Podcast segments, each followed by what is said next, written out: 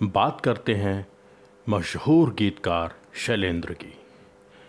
Shailendra Matunga railway station पर एक apprentice की नौकरी करते थे, लेकिन शायरी का उन्हें बहुत शौक़ था।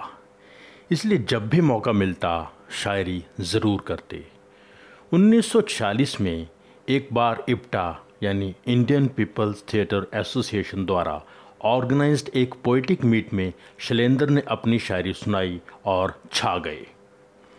उस मुशायरे में राज कपूर अपने पिता पृथ्वीराज कपूर के साथ आए हुए थे। राज कपूर शैलेंद्र से बहुत इम्प्रेस हुए।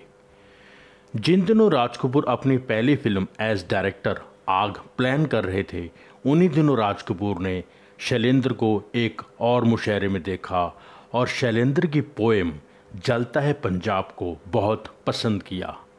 राज कपूर शैलेंद्र से मिले और उनसे कहा कि जलता है पंजाब कविता, मुझे मेरी फ़िल्म आग के लिए दे दो। शैलेंद्र ने कहा, मैं पैसों के लिए शायरी नहीं करता और फ़िल्मों के लिए लिखने का शौक़ मुझे बिल्कुल नहीं है। राज कपूर को बुरा तो लगा। फिर भी वो बड़े प्यार से शैलेंद्र को बोल कर गए कि अगर तुम्हारा मन बदले तो मेरे पास बेझिझक चले आना। समय गुजरा, शैलेंद्र की शादी हो गई और उनकी पत्नी माँ बनने वाली थी। शैलेंद्र उन्हें ट्रेन से घर भेज रहे थे, लेकिन शैलेंद्र के पास पैसे नहीं थे। तब उन्हें राज कपूर की याद आई और वह पहुँच गए राज कपूर के पास। जाके उन्होंने राज कपूर से पूछा कि क्या आपने मुझे पहचाना? राज कपूर ने कहा हाँ। तो शैलेंद्र ने कहा कि मुझे पाँच सौ रुपये चाहिए। पत्नी की डिलीवरी के लिए। उसके बदले आपको जो लगता है कि मैं कर सकता हूँ, करवा लीजिए। राज कपूर ने शैलेंद्र को पाँच सौ रुपये दिए और उसके बदले उनकी फ़िल्म बरसात के लिए दो गाने लिखवा लिए। पतली कमर है और बरसात में हमसे मिले तुम। इसके बाद जब राज कपूर आवारा बना रहे थे तो शैलेंद्र से गीत लिखवाने पहुँचे। शैलेंद्र ने फिर इनकार कर दिया और बोला कि जो 500 आपने मुझे दिए थे, उसके बदले में मैं दो गाने लिख चुका हूँ। अब मुझे फ़िल्मों के लिए नहीं लिखना है। फिर भी राज कपूर किसी तरह शैलेंद्र को मना कर फ़िल्म की कहानी सुनाने के लिए अपने साथ ले गए ख्वाजा अहमद अब्बास के पास। वहाँ के ए अब्बास ने शैलेंद्र पर बिना ज़्यादा ध्यान दिए आवारा की कहानी सुनानी शुरू कर दी। कहानी ख़त्म हुई तो राज कपूर ने शैलेंद्र से पूछा, कविराज, कुछ समझ में आया?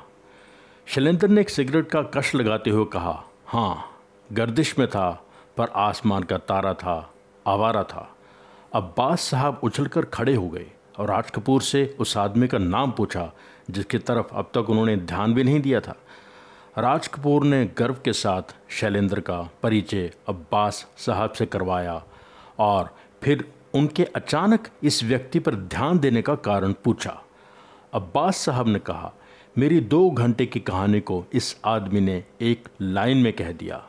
अब्बास साहब के दिल को छू लेने वाली कहानी और राज कपूर के इतने इसरार पर शैलेंद्र को फ़िल्म आवारा में शामिल होना ही पड़ा, वरना फ़िल्म का इतिहास सुनहरा पन्ना कैसे लिख पाता?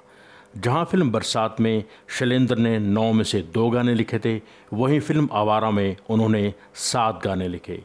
इसके बाद राज कपूर और शैलेंद्र की दोस्ती तब तक रही जब तक शैलेंद्र इस दुनिया में रहे।